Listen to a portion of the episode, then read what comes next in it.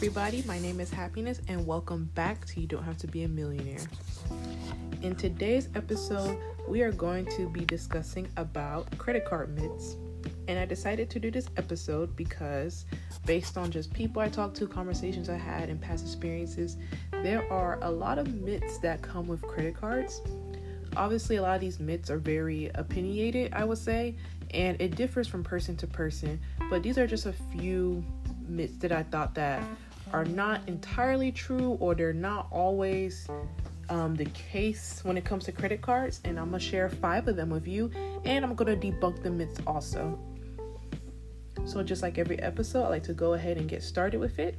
So, let's jump right into it. So, the first myth I'm going to debunk is credit card is free money. So, this may sound obvious to some people, but it's not as obvious as people think it is. Some people really do think that credit cards are free money. They think, oh, if I swipe it and yeah, that's it. You you don't have to pay for it. You're not using your money. And the myth I want to debunk is that it's not free money. Credit cards is a loan. I think once you change the mindset of thinking of credit cards as free money or money you could just spend now and pay later, when you change it to thinking, oh, this is a loan, I'm borrowing this, I have to pay this back later, it really does change your perspective about credit cards in general. And I believe it kind of leads you to be more responsible of how much you're spending on your credit card. So when you have a credit card limit, always think of it as a loan because it is a loan. Yes, you are borrowing money at a convenience, but you do have to pay it back. That money is still coming out of your account. So change, flip the script from free money to loan, and you will see how much you will pay attention to how much you're spending on your credit card and the debt you have.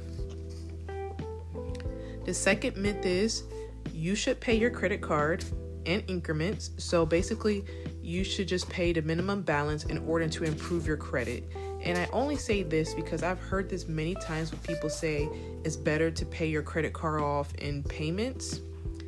And I'm not going to say that this is entirely false. However, what I want to debunk is that paying your balance in full saves you the most money.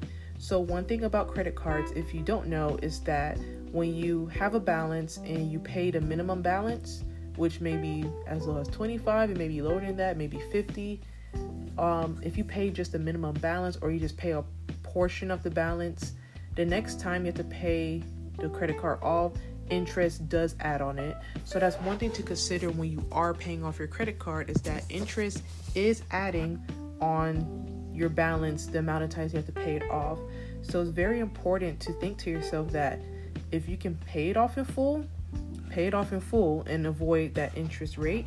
Or if you can pay half of it or a chunk of it, that would save you the most money.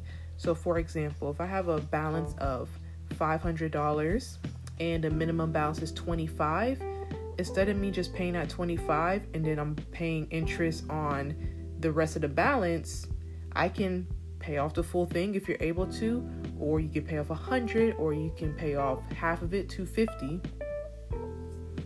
So that's to say, paying your balance in some type of chunk of money saves you the most from interest. The third myth I want to debunk is having multiple credit cards can improve your credit. So, I'm a little opinionated about this because I am a one credit card type of girl. I just like to use one credit card for everything. Um, but obviously, there's nothing wrong with having a few credit cards. Um, but having multiple credit cards won't improve your credit if, only if, number one, if you're not using the other credit cards, um, those can drop your credit because you're not using them often. And number two, if you have debt on multiple credit cards and you're not paying it off, that definitely can lower your credit score. So you have a lot of them and it's not improving if you're not paying it off and if you're not using it. So it's best to have fewer credit cards at places you use often. So, obviously, if you have um, a vehicle and you pay for gas, you can have a gas credit card because that's something you're always consistently buying. So, you'll consistently use the card and pay it off, and that will improve your credit.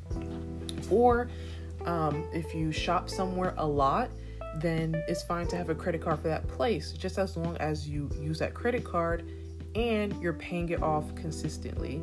It's best to just have a few, but you're using it consistently. So, the next myth I want to debunk, and this may contradict the one I just said, but having multiple credit cards is bad for your credit. So, you're probably like, um, I gotta improve credit, and is it bad for your credit? So, having multiple credit cards isn't always bad for your credit, and it just goes back to what I said as long as you're paying off those cards and you're using it, then your credit would be fine. But if you have multiple credit cards and you're not using it and you have debt, then your credit score will get lower. So that's why I put those two myths there because while having multiple credit cards won't necessarily improve your credit, it's not always bad for your credit, but it's the usage you have for them. So the last and final myth I want to debunk is Having a high credit score means you have more money. And this is just a society way people think if you have a 850, 900 credit score, you have more income. While that is not an untrue association, sometimes you'll be surprised how many people who may have a decent income but bad credit because credit is history and credit follows you. So maybe someone had bad credit before their income increased and they're still paying it off. They're still using their income to pay off all that debt. You could have someone who makes less and they have good credit. Credit doesn't define how much money you make. It could be an indicator, but it doesn't define how much money you make. Credit is basically how reliable you are. Can we give you money? and can you pay it back? You'd be surprised to see people who have six figures and they are drowning in debt, and someone who's probably making the average income and they have no debt simply because that person is reliable. They pay their credit cards on time and they pay it off.